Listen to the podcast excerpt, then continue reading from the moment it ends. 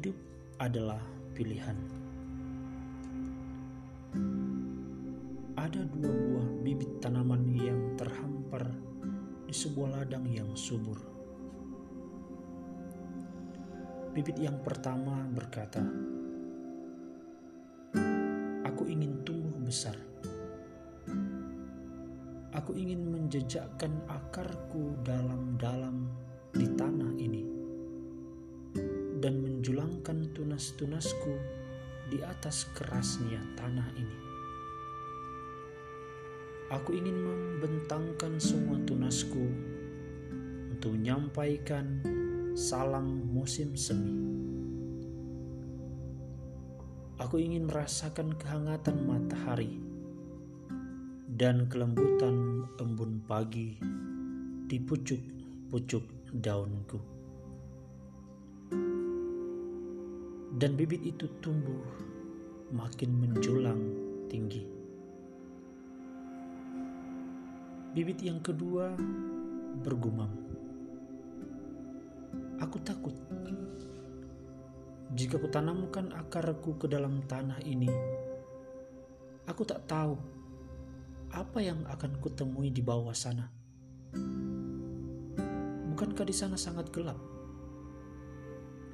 Dan jika aku terobos tunasku ke atas, bukankah nanti keindahan tunas-tunasku akan hilang? Tunasku ini pasti akan terkoyak. Apa yang akan terjadi jika tunasku terbuka dan siput-siput mencoba untuk memakannya? Dan pasti, jika aku tumbuh dan mereka, semua anak kecil akan berusaha untuk mencabutku dari tanah. Tidak,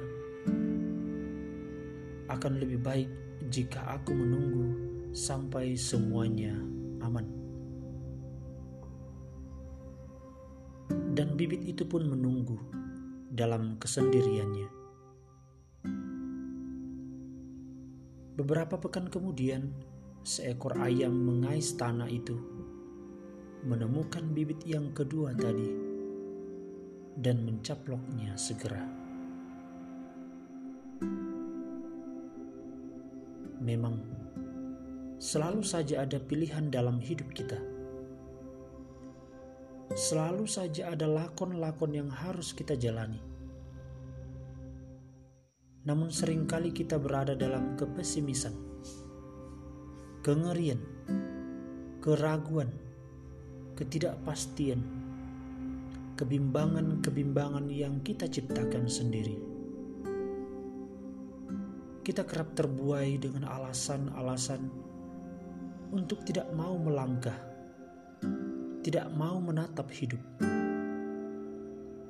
Karena hidup adalah pilihan, maka hadapilah itu dengan gagah, dengan lantang. Dan karena hidup adalah pilihan, maka pilihlah dengan bijak.